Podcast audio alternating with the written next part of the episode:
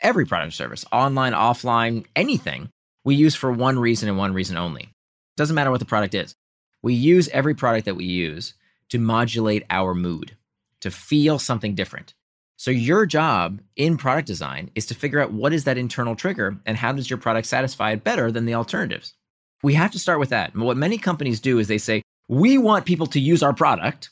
Therefore, we're going to, you know, we're going to gamify it." And I'm not anti-gamification, but it goes to show you where it's misapplied. Typically gamification falls flat, and it falls flat because people first look at the tools. Let's look at games. Games are engaging. Let's do more game-like things. Well, points and badges and leaderboards. Let's put that in our game. What we end up doing is we serve chocolate covered broccoli. Chocolate covered broccoli is when we take something that we want people to eat, or eat your broccoli, it's super healthy, it's good for you. And we take something we think they want, chocolate, we put it on top, and then we serve an unholy mess. Nobody likes chocolate covered broccoli. Creating great products isn't just about product managers and their day to day interactions with developers. It's about how an organization supports products as a whole, the systems, the processes, and cultures in place that help companies deliver value to their customers. With the help of some boundary pushing guests and inspiration from your most pressing product questions, we'll dive into this system from every angle and help you think like a great product leader. This is the Product Thinking Podcast. Here's your host, Melissa Perri. Hello, and welcome to another episode of the Product Thinking Podcast. Today, I am joined by the author of Hooked, Nir Eyal. Welcome, Nir. Thanks, Melissa. Great to be here. Yeah, I'm excited to have you. So, I met Nir a long time ago on the Mind the Product boat trip that we took after that in San Francisco. And I hadn't written Escaping the Build Trap yet. So I was like, oh, tell me about, you know, writing this book. And your book has made such an impact on product managers. Uh, can you tell us a little bit about how did you get involved in the world of product and what led you to writing the book? Sure. So it started a couple companies. First one had a successful exit. The second one was acqui-hire type of exit. So it was good, but not that great. And on to my next company. I wanted to start another another business. I started to look around and put together some hypotheses of what kind of products would be useful to work on. And I had this hypothesis that the future of product design would depend upon habits, principally because this was 2012, so the iPhone was only four years old. And I could tell that as screens were shrinking, as we went from desktops to laptops to mobile devices to wearable devices, and now we have you know, products like the Amazon Alexa, that there is no interface at all, no no visual interface at least. I realized that habits would become increasingly important because there's less screen real estate to trigger people with what we call external triggers. So, external triggers are all the visual stuff that tells you what to do click here, buy now, play this, whatever. So, as the screens shrank, that meant habits would be increasingly important. Why? Because if you're not in someone's visual field, right, if you're not on the home screen of their iPhone, all you have is habits. If you're not on the home screen of their of their phone and you're not a habit, you're toast might as well not even exist because the customer won't remember to use you.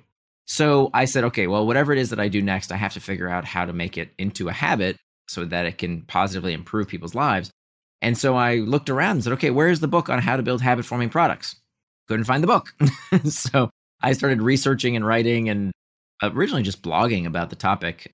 I had many friends who were my former colleagues and clients at many of these companies now, you know, companies like Facebook and Twitter and Instagram and WhatsApp and Slack and Snapchat. Like I, I knew many of the people at these companies. And so I kind of started poking them to figure out how do they do what they do? How are these companies so good at changing user behavior and forming habits? And I spent a lot of time at the Stanford Library and speaking with researchers in the field. And I coalesced what I learned into, you know, over two years of blogging it out. I coalesced this topic into what is called the hooked model, which is these four basic steps that we see repeated time and time again in all sorts of habit forming products enterprise, consumer web, online, offline. You see the same hooks again and again and again. And so the idea was, you know, what if we could steal the secrets from these big tech companies so that we can democratize these methods so that we can make all sorts of products habit forming in a good way? What if we could get people hooked to exercise? Fitbod does that. They get people hooked to exercise. What if we could get people hooked to education? Well, a company that used the hook model, Kahoot, does just that. companies in every conceivable industry have used the hook model as intended to help people form healthy habits in their lives. So that's kind of been my journey. Along the way, I taught at Stanford at the Graduate School of Business and later at the Hasso-Plattner Institute of Design as well for many years. And then most recently, I published a book called Indistractable. So Hooked is about how to build good habits. Indistractable is about how do we break bad habits. It's not a negation of Hooked. It's not at all that I think we can actually have our cake and eat it too. We can have habit forming technology that makes our lives better, but we should also know how to break the bad habits that don't serve us. I'm curious about you mentioned the hook model can be used in enterprise companies and some of these larger companies. We have a lot of listeners who are working at banks or working at other large companies. A lot of them are doing internal tools. Have you seen this model applied to anything like that, like workflow related tools or those types of things? Absolutely. So the line of demarcation is not enterprise versus consumer. The line of demarcation is frequent or infrequent. So if a product is not used with sufficient frequency, it's almost impossible to change a consumer habit. And that frequency really is about a week's time or less. There are some exceptions, but by and large, if the user does not interact with the product, if they don't do the key habit within a week's time or less, it's almost impossible to change that habit. So if it's a type of product that is intended to be used with sufficient frequency, meaning at least within a week's time or less, then it's a good candidate for the hook model. Now, what kind of products are not good candidates for habit formation? The ones that are one and done type products, sales driven type products. Think about cybersecurity software, right? So many types of cybersecurity software you install, it's on some server farm and nobody uses it until something terrible happens. Insurance, another good example. Nobody habitually uses car insurance. That's a bad example. Do people habitually use, you know, to your point, a bank account? Yeah. right? Do they check their balances habitually? Yeah. Lots of opportunity there. I've worked with many financial services company. SaaS products, the things that are are used inside the enterprise for a software as a service product, if it's not used, you're toast. The customer's going to churn. They're going to stop paying. They have to use it or you're in big trouble. So it's not that every product has to be habit forming. It's that every product that has to be habit forming needs a hook. Great. That's really good to know. I know a lot of times when I work with product managers, especially when they work in a larger enterprise, they kind of look at all the models or the tools out there and they go, well, it was built for like consumer products or it was built for B2C. We can't use it in B2B.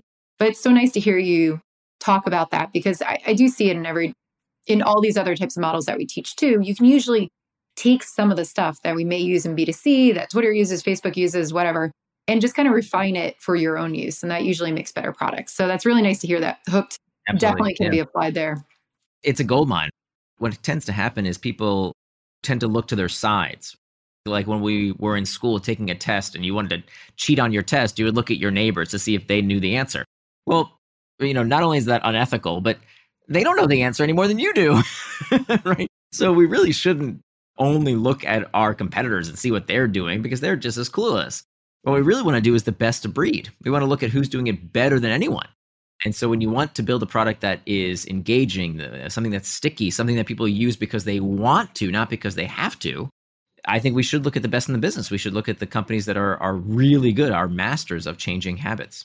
Yeah, I love that too because sometimes when you work especially like on internal tools, what I'll hear from product managers is, "Oh, it doesn't really matter. They have to use it."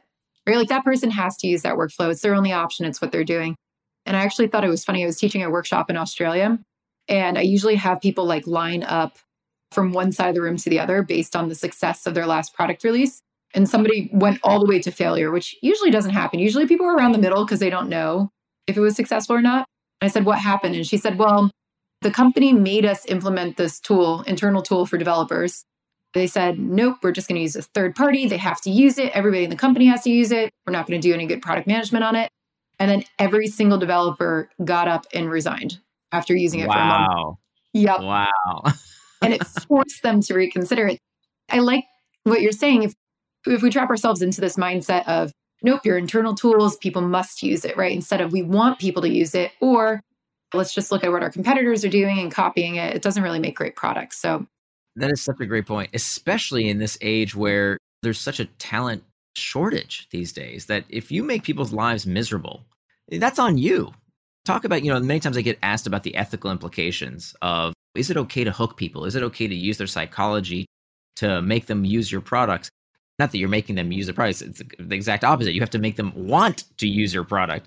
To me, the real problem is not that a few companies have made products that are sticky. If we think about how products like Facebook and Twitter and Instagram, how they make products that suck you in, that's not the real problem. For most companies, the real problem is that their products suck. That's what's unethical. What's unethical is that we are making products that make people miserable, that make people so miserable they want to quit. so if you're taking the lazy route and not figuring out how do you make a product that people love, that people want to use, that's on you. I think that is unethical. And there's so much opportunity out there. I mean, there's so much low hanging fruit, especially when it comes to these products that other people aren't thinking. Like in consumer web, you know, you're fighting with tooth and nail with people in the app store. But with enterprise products, gosh, there's so much opportunity out there for simple things that people can do to make their products stickier. There's just wide open space there. That's great. Is there anything in like the hook model that you think enterprise product managers should have to refine? Anything different than typical B2C consumers? Most important is that they meet the frequency test.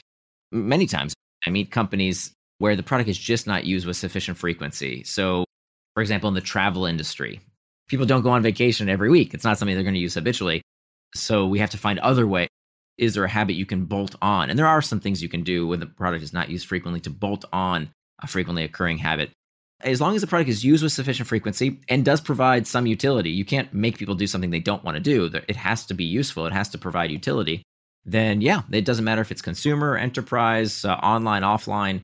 As long as it meets that test of sufficient frequency and some utility, you can build a habit. Great. So you've got the four different pieces of the hook model too. You've got the trigger, action, variable reward, and investment. When you start to kind of work with teams to plan these out or product managers to plan these out, at what phase of product development are you usually plugging in the hooked model? How do you go back and actually monitor it and make sure you're on track?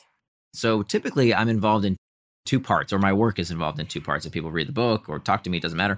So the first place it's useful is very, very early before you plan a feature, before you start your business, if you're an entrepreneur, if you can sit down with a pen and paper and just plot out these four parts of the hook model and think that through before you commit any code, before you design any interfaces, just think about those four phases of the hook model as a pencil sketch. That's where it's very, very useful. The other place that it's useful is as a diagnostic tool. So this is where I work more with bigger companies, right? They call me the plumber because I come in and fix the leaks, right? Why are users leaking out of the leaky bucket? They'll be really good at customer acquisition, right? There's this myth that growth at all costs. Well, you know, you can buy growth, right? So I see many companies or many times a, a VC will call me up and say, "Oh, we just put all this money into user acquisition. We acquired all these users, we ran all these ads, and look at all the users we have, but our retention stinks. Nobody continues to use the product, right? So this is what we call a leaky bucket. Lots of users in, and everybody leaks out. So the other place that the hook model is really useful is as a diagnostic tool to figure out why. There was some initial promise, right? If people installed your app, if people started with your service, if they signed up, there was something they wanted, but they're not getting, they're not sticking around for. And so that's where you can take out, you know, as opposed to saying, well, I don't know, let's go talk to the customer, right? Which is a good thing. We should talk to the customer, right? Customer development is very important. The problem is that there are many things that customers cannot articulate to you. I mean, we've all been here. A customer will tell you, I want this. If you make this, oh, I totally use it every day. And then you build that and they don't do it, right? Because they don't know. There's many things that are inarticulatable needs the customer has that we don't know just by asking them. They're not able to tell us. So instead of asking them to design the product for them, or even worse than that is asking the hippo what they want. Right? Everybody knows the hippo, the highest paid person's opinion. Who knows that why do we suddenly think that the, the CEO, just because they make more money than us, is going to have the answer to our problem? Certainly not the VCs. Never ask the investors. They have no clue. What we have to do is to look to some consumer psychology. Everything in Hooked is 50, 60 year old research. I've just applied it to a new, a new framework, a new lens for the product development industry, specifically around tech. But the research in it is decades old, very good research. So I think that should be our model. That should be our guide to figure out what do we build next? How do we refine? Where's the problem? How do we stop up the leaks? We look at these four steps of the hook model, and that's where we can diagnose the problem to hopefully fix it. Cool. So the one of the pieces I was always curious about it's a variable reward. I can completely understand that. Like in gaming, by the way, do you play Wordle? I've been wanting to ask you this. I know about it. I haven't played it yet. My daughter apparently is coding it in Python. So oh, she, said it, she said it was pretty simple. I haven't played it myself though. That's so cool. Yeah, I'm obsessed with it. My friends and I are all obsessed with it. We were Really? hanging out a couple nights ago, hit midnight, and somebody went, Oh, the new Wordle's out. Let's all stand in a circle and do it. So wow. completely hooked. But I'm I'm obsessed. But like for something like Wordle or a game or anything like that, the variable reward makes total sense, right? Sometimes you fail, sometimes you don't get it.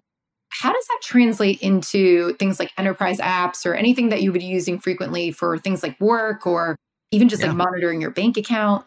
Sure. Anytime there's something that's changing, there's some kind of variability, some kind of uncertainty. That's what the variable reward is all about. But to understand what the variable reward needs to look like, we have to actually back up a couple steps. The first step in the hook model is the internal trigger phase. The internal trigger is un- some kind of uncomfortable emotional state. So, this is why you can't make people use your product. You have to figure out what they want. And not just on a functional level, but also on a psychological level. So the reason we use every product or service, every product or service, online, offline, anything, we use for one reason and one reason only. Doesn't matter what the product is. We use every product that we use to modulate our mood, to feel something different. So your job in product design is to figure out what is that internal trigger and how does your product satisfy it better than the alternatives. We have to start with that. And what many companies do is they say, "We want people to use our product. Therefore, we're going to you know, we're going to gamify it. And I'm not anti gamification, but it goes to show you where it's misapplied. Typically, gamification falls flat. And it falls flat because people first look at the tools. Let's look at games. Games are engaging. Let's do more game like things. Well, points and badges and leaderboards. Let's put that in our game. What we end up doing is we serve chocolate covered broccoli. Chocolate covered broccoli is when we take something that we want people to eat, or eat your broccoli, it's super healthy, it's good for you. And we take something we think they want, chocolate, we put it on top, and then we serve an unholy mess. Nobody likes chocolate covered broccoli. And this is what tends to happen when we look at the, the solutions before we understand the problem. We really have to understand the psychological need, uncertainty, boredom, fearfulness, stress, anxiety, core level human stressors that our product is going to address. So, in the enterprise environment, think about uncertainty that's a frequently occurring itch. That's something that people feel every day. They sit down at work, there's uncertainty around what to do next. Am I going in the right direction? What's going to happen? All kinds of uncertainty. So when you look at, you know, marketing dashboards, for example, sounds boring. That's full of uncertainty. When you think about how are my uh, ad dollars performing? How's my marketing spend going? That fluctuates. There's uncertainty there. There's variability. So a dashboard that you check into every single day to show, hey, what's working, what's not working, that's a variable reward. When you think about communication software like Slack, that's variable. There's it's what we call rewards of the tribe. What do people need? What's what are we working on? What's going on? What's the latest? That's full of uncertainty. When you think about project management software, right? Where the, how are things progressing? What's anytime you can find a customer need with a question mark at the end, that's the variable reward. So the variable reward satisfies that itch. It either brings more variability in cases where the user wants that. So for example, if the internal trigger is boredom, so let's go back to the gaming space. If the internal trigger is boredom, gamification works really well because the antidote to boredom is entertainment and games entertain. But this is why it's so important to get the right internal trigger. If you give somebody points and badges and leaderboards when the internal trigger is workplace uncertainty or anxiety, I don't want your stupid gamification. Get out of my face, right? It doesn't solve the problem. It doesn't scratch the itch. So don't do it. If the internal trigger is uncertainty, give them assurance. So it's always about connecting the internal trigger with the variable reward. Okay, that makes a lot more sense now. And I like that. I've seen so many people just put like badges on stuff that does not need to have badges. Terrible. It's terrible. You know, there's nuance here. Sometimes gamification is great, but in a corporate setting, it's almost always awful. Yeah. And I think everybody listening to that needs to remember that. so don't try to gamify your things. Right. It's kind of a lazy approach. And if you think about it actually for a minute, I often hear about like, well, aren't you advocating just gamification? Say, no, I'm not. That's not what I'm saying at all. It's so much deeper than that. And even if you think take a step back and you think about games aren't that sticky. Games are are engaging for a little while. Right. Okay, today we're all playing Wordle. Like what, a week and a half ago, everybody was playing um, Among Us. and before that it was Angry Birds or whatever. Like these things are very fatty. Why? Because what happens is after a while, what was variable becomes predictable. Okay, let's take Among Us. Played Among Us. Oh my God, everybody's addicted to Among Us. And then, you know, a hot minute later, it became pretty predictable. The same game again and again and again. It wasn't that exciting because it wasn't variable anymore. So we need to look for for instances if we want long-term engagement, we have to look for instances that are in fact not very game like. Most games unless they involve other people. This is really important. If you think about like World of Warcraft, people play World of Warcraft for decades. Why? It's not the game, it's the people. It's your guild. It's about the connection you have with others.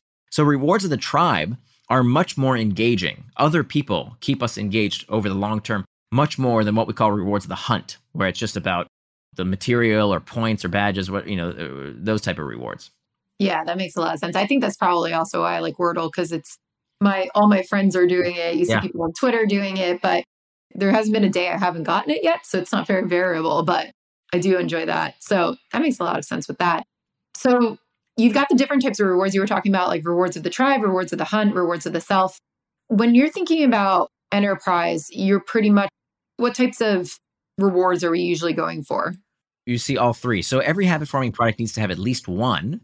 The most sticky habit forming products have all three.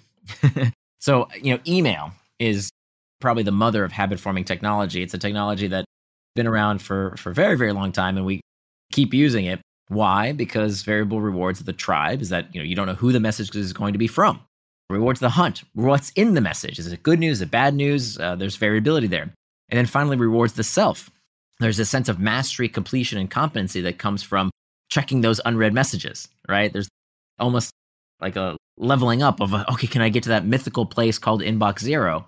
So it utilizes all three rewards. So we see the same going, you know, with Slack. I think part of the reason that Slack or any, you know, group messaging service is so sticky in the enterprise is because it utilizes all three types of variable rewards.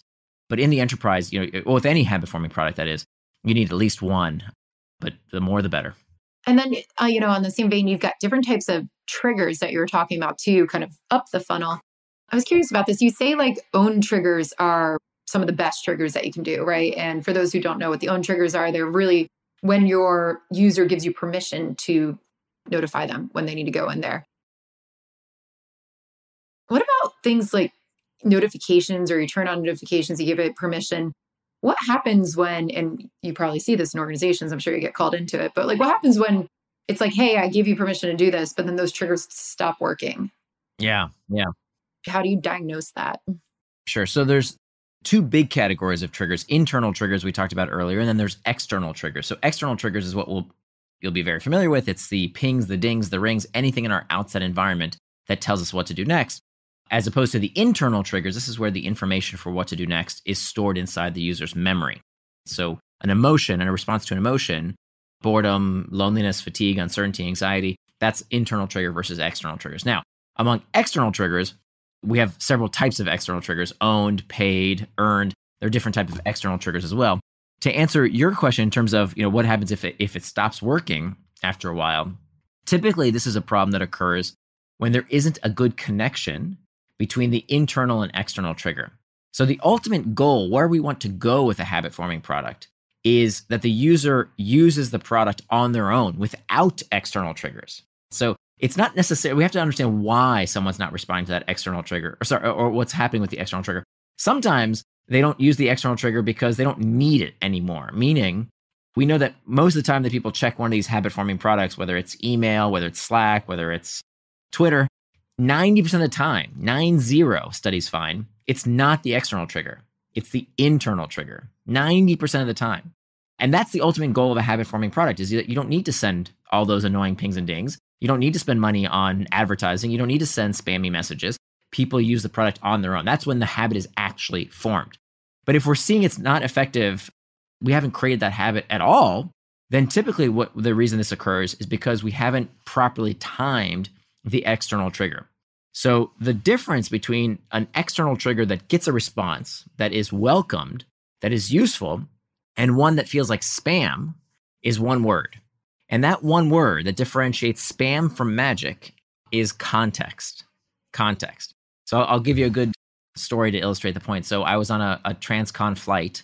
This was before COVID. And I remember I was sitting in the aisle seat, and there was a, a guy across the aisle seat from me who was taking a nap right on the flight. He had the pillow under his neck and he had a blanket up uh, under his chin. And the flight attendant comes down the aisle and she turns to him and she says, Sir, And he doesn't wake up. He's asleep, right? So she says it louder. She says, Sir. And again, nothing. So she says it a third time, this time really loud. Everybody, like, you know, within earshot can hear. She says, Sir. And he wakes up. He says, Whoa, whoa, what is it? What is it? And she says, Sir, what would you like to drink? And this is such a great example, right? It's a ridiculous story. We've we've seen this happen and it's awful. And we're like, how could the flight attendant do that? And we do that to our users all the time. We send them pings, dings, and rings on our schedule when it's convenient for us. Did that poor guy want a drink? Yes, but when he was thirsty, not when he was sleeping. So the idea here is that when you send those external triggers, they have got to be contextually relevant for that internal trigger. The closer together you can couple the external trigger with the internal trigger, you want to send that message the minute the person feels that emotional itch stress, anxiety, uncertainty, whatever that emotional itch is, whatever that internal trigger is. That's the moment in time and place when you want to send the external trigger. That's when it's most likely to get a response. I love that story. That's a fantastic analogy. I'm like, I'm going to use that. I'm going to tell somebody that story one day. So, with the triggers, too, you know, that we were talking a little bit about product ethics a little bit earlier, and you mentioned, you it's unethical to build bad products for people, which I totally agree with. I'm curious what your take is, since you've done a lot with habit forming products, on things like Instagram, right? Where people are talking about now these internal triggers, I guess, of loneliness or wanting to see what's going on have become such a habit where people see all these images. A lot of people are getting depressed. A lot of people are not getting the right cues back from it, but they can't stop looking at these lives.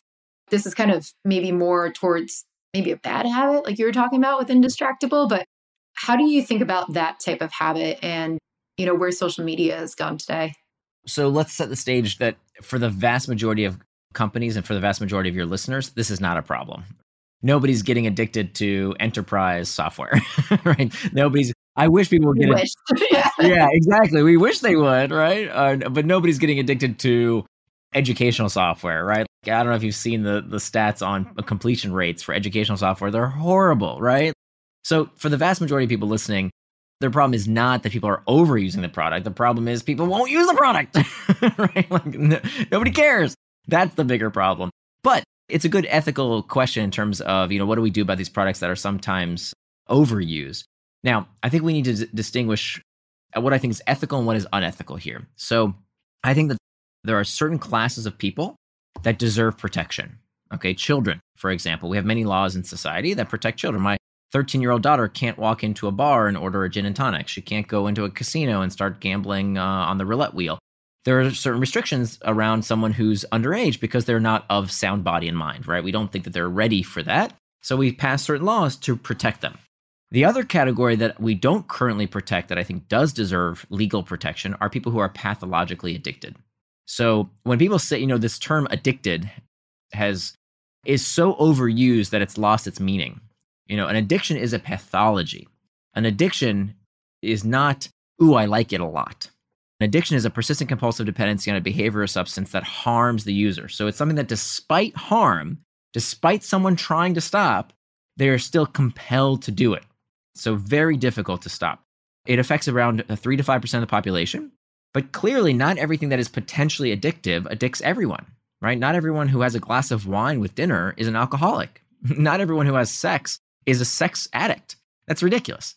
So clearly, it's something that affects a very small percent of the population that does deserve protection. So I've argued for years, and I've met with all the big tech companies about this. And uh, unfortunately, they haven't done anything about it. But I think it's time that we legislate some kind of rule like this that says you need a use and abuse policy. That if you use our product more than X number of hours per week, right? Give me a number. We're going to reach out to you and say, hey, you're using our product to the extent that it might indicate you're struggling with an addiction. Can we help? we need some kind of protections for people who are pathologically addicted. But if you're not a child and if you're not pathologically addicted, it's up to you. It's not your fault. It's not your fault that these things are so engaging. You didn't invent Facebook, but it is your responsibility. And the thing is that distraction, let's classify what this is. So if you're not an addict and you're not a child, even though we like saying things are, oh, it's Mark Zuckerberg doing it to me, it's the tech companies doing it to me, they're all doing it to me, that feels good because it absolves us of responsibility. But if we're really honest with ourselves, it's not an addiction for 95% of us, 95% of us. It's a distraction. But when we call it what it really is, oh, it's a distraction. Now, now I got to do something about it. oh, that sucks. right? But the fact of the matter is, people have been struggling with distraction forever. Literally, the, the Greek philosopher Plato was complaining about distraction 2,500 years before the internet. So distraction is nothing new, right? In my generation, they called us couch potatoes Uh, because we watch too much TV. And before that, they talked about the radio. And before that, the comic book. People will find stuff to distract themselves no matter what. But it's the people who stand up and say, no, I decide how I will control my time and attention. I will become indistractable. Those are the people who really do choose their life. And so that's why I really wanted to write this book, Indistractable. For me, I was personally struggling with distraction quite a bit. And it was taking a toll on my family. It was taking a toll on my health. It was taking a toll on my work. And so I wanted to solve this problem for myself. And at first, I did what everybody does oh, I blame the technology. And then I found even when I got rid of the technology, right? I got myself a flip phone from Alibaba for 13 bucks. I got myself a word processor with no internet connection. And I would sit down and I'd say, okay, now I'm going to write, or now I'm going to do what I said I'm going to do here. I'm going to work without distraction. And then I would say, oh, look, there's that book on the bookshelf that I've been meaning to read, or let me clean up my desk real quick, or let me just do the laundry real quick. I kept getting distracted, even without the technology. And so that's why I wanted to dive deeper into wait, what was really going on here? Because if I f- kept finding excuses, I kept finding reasons to get distracted, it can't just be the technology because I got rid of the technology. So that's why I think we need to take a step back and to ask ourselves really, what can we do here? As opposed to saying, let's shake our fist at the tech companies because they make such engaging products, right? Think about how ridiculous this sounds. Netflix, your shows are really entertaining. Can you please stop making them so good to watch? Facebook, your app is so user friendly. I love it. Stop that. Apple, your products are, are so great. Can you dumb them down so that I don't have to want to use them all the time. It's ridiculous. We want these products to be engaging. That's the purpose. That's the point of these products is to engage us. That's why they're there. So it's up to us. You know, I think the price of progress, the price of all these amazing technologies that we have today is that we need to read the owner's manual of our own brain to figure out how to deal with distraction. In order to get to the root cause of the problem, what's the real cause, not just the proximal cause, not just whatever, you know, devices in our hand, but the root cause, we need to understand this fundamental truth that time management is pain management, that all distraction is spurred by a desire to escape discomfort. It's back to those internal triggers. It's uncertainty, stress, anxiety, fearfulness. That is the number one cause of distraction. So, the first step to becoming indistractable is to master those internal triggers. A few very simple tools anyone can learn how to use in a few minutes to know what to do when you feel that discomfort, right? When you feel stress, anxiety, fatigue, do you do what most people do, which is to escape that discomfort with, let me just, you know, check the news, let me take a drink of booze, let me eat some food, let me check Facebook, let me do whatever to get my mind off of that discomfort? Or do you use that discomfort to propel you forward like rocket fuel towards traction rather than distraction? That's great advice. Okay. Yeah, that makes a little bit more sense about where those triggers come from. So your flip phone, I'm curious, do you still have it? I think I have it in some shelf somewhere. okay, now that I understand. I went back to my iPhone. cool. That's great. This is what kind of bugged me about some of the advice out there. You know, when you read most books about distraction and focus, it's get rid of your phones, get rid of technology. Well, thanks, stupid. I'll get fired if I do that, right? I need these tools. This is my job. And I think many people feel that, that this advice of, you know, digital detoxing it's not realistic and it's not helpful and it's unnecessary because I really do think that we can get the best out of these tools without letting them get the best of us.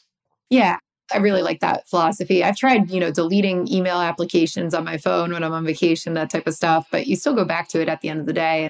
It's definitely like an internal motivation rather than the app just sitting there looking at me that yeah. I notice. And that awareness of knowing, hey, that's really what's going on. That's with any distraction, by the way. It's not just tech, it's you know, I used to be clinically obese. And let me tell you, the reason I overate, it wasn't because I was hungry. It wasn't even because the food was delicious. It was because I was eating my feelings, right? I was eating when I was bored. I was eating when I was lonely. I was eating when I felt shameful about how much I had just eaten. That's what causes these distractions in all forms, whether it's at work, whether it's at home, whether whatever facet of your life. If you're not doing what you said you're going to do, we've got to come to grips with this icky, sticky truth that it's because of a feeling. We are escaping an emotion. If we don't master those internal triggers, they become our masters. Yeah. Fantastic advice. I'm sure everybody listening to this can agree with that too. So, one thing I was wondering about too, we were talking about this a little bit. Distractions are not only on a personal level. I find that also corporations and companies get very easily distracted trying to go after like the new shiny thing, the new the new feature over there, or hey, my competitor just did this. We have to keep up, you know, keep up with it, figure out the roadmap, go after it. Do you do any work with companies when it comes to trying to limit distraction? And can you use some of those principles in a corporation or in a company culture? Yeah, so there's a, a whole section in my book, Indistractable, about how to build an indistractable workplace. Because there's a lot of things you can do as an individual to become indistractable, and we definitely should do those things. But, you know, I'm not so naive to not understand that working in a company, we are subject to the whims of other people, right? If your boss wants this and your colleague wants that, you know, that can be very distracting. So how do you how do you deal with that? How do you build an indistractable workplace? The good news is that it, there are all kinds of things that we can do to help manage our managers. So when it comes to company, I think your question is more of like, how does companies stay on track? How do companies not get distracted? Well, from a strategy level, that's the boss's job, right? Like the boss's job is to set strategy and stick to it. But what what oftentimes happens is that when a boss isn't capable enough to set priorities, they'll shuffle that to a layer down. They'll say, "Here's all the stuff we need to get done. Here, here do it all," and they'll just push it down the next layer and expect miracles to happen because they don't want to make the hard choices and the hard trade offs of prioritizing. I mean, I've been doing angel investing for years. I've invested in over 30 companies and six uh, unicorns the number one thing I look for in an entrepreneur is their ability to prioritize. It is the only job of a CEO is the ability to prioritize. Everything else is detail. So what happens if you if you have a boss or a manager who who doesn't know how to prioritize properly, who does go from shiny pony to shiny pony, you know, one thing to the next and pushes all that work down to you? Well, what you have to do is to show them how you spend your time. Okay. And this is going to be a very foreign concept to a lot of people because it's it's gonna it's gonna feel like micromanaging, but it's in the opposite direction. If someone asks you to do what I'm about to tell you, you'd probably say that's micromanaging. But what I'm telling you is you do it to your boss. Okay, here's how it works. This is called schedule syncing. Schedule syncing. Schedule syncing is when you sit down with your boss. This takes maybe 15 minutes a week. So you sit down Monday morning, you, you go to your boss, and you show them your time boxed calendar. And so we didn't get into time boxing, but time boxing is essentially when you plan what you're going to do with your time. It, it uses a technique called setting an implementation intention, which has been studied thousands of times. It is the most well researched time management technique and is by far the most efficient thing. By the way, to do lists, just as a side note, are one of the worst things you can do for your personal productivity. One of the worst things you can do because time boxing is way, way better. So when you have a time box schedule, you can take that artifact. Now you have something you can actually show, you can print out physically and show your manager. You show them, hey, here's the week ahead. Okay, here's how I'm spending my time. See, I've got this meeting here. I'm going to spend two hours on working on this project. I'm going to spend an hour on email. Here's how I'm going to spend my time for the work week ahead. Now, you see this other piece of paper? Here's all the things you wrote for me or that you'd like me to get done. I'm having trouble prioritizing my time. Can you help me prioritize? What this does is save you from probably the worst productivity advice ever given. And we've all heard it a million times, which is if you want to be more productive, you have to learn how to say no. What kind of stupid, that's the kind of advice only a professor could tell, right? Only someone with tenure would give you that advice. If you tell your boss no, you're going to get fired. That's stupid. so you don't say no, you say, help me reprioritize. Okay, here's my schedule. Here's there's only so many hours in the day. Here's what I'm working on. Here's the stuff I don't know where to put in my calendar. Help me reprioritize.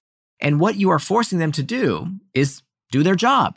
Tell me what's more important. Do you want me to go to that meeting or would you prefer I worked on that other project? That's the only way to do it. It sounds like it's different. It sounds like it's a lot of work. It's a very well researched technique. It'll take you maybe 15 minutes to make that calendar every week and it'll take you another 15 minutes to sit down with your job and have uh, with your boss and have this conversation. And let me tell you, they will worship the ground you walk on because every manager is constantly thinking, "What are you doing all day?" Like even though if they know you're busy, they don't know how you're spending your time. So giving them that insight, giving them that transparency and hey, here is how I spend my time, right? That is a game changer and that can only be done with schedule syncing. That's fantastic advice. And I know there's tons of product managers listening because they send in questions about this all the time of like, how do I get my boss to prioritize? Here you go, right? Really good advice for them to look at that. And what you were also saying about, you know, not saying no. I think as product managers, we're told like our job is to say no. I know I've definitely said that earlier in my career too. Be like, your biggest thing you can do is no.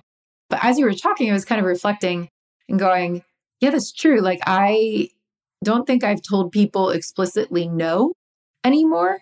And the thing that works is going, okay, if you want that, that means you don't get this.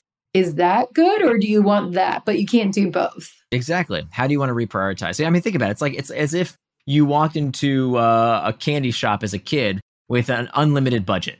You would take all the candy, right? So you need a constraint. Bosses need a constraint to say, look, we are resource constrained, Re- constrained on time, constrained on people, constrained on money. What is the trade off here that you're willing to make? That is the boss's only job. Prioritize. Tell us what to work on. What's more important, right? So you're forcing them to do their job. Yeah. And if you're a boss listening to that, please remember that is your job. Yeah. it's not to micromanage it, is to prioritize. Exactly. Definitely great advice. Well, thank you so much, Nir, for being on the podcast with us. If product managers want to go learn more about you, where can they find more of your work? Thank you. My blog is nirandfar.com. That's spelled N I R, like my first name. So N I R and far.com. And my two books the first book is called Hooked How to Build Habit Forming Products. And the second book is Indistractable How to Control Your Attention and Choose Your Life. And they're both available wherever books are sold. Great. And I'm hoping all the product managers listening will go out and buy those books. They are fantastic. I've read them. And for those of you listening, if you enjoyed this podcast, please leave us a review wherever you listen to podcasts. Make sure you hit that subscribe button so that you get notified every Wednesday when we get a new episode out there. And we will see you next week.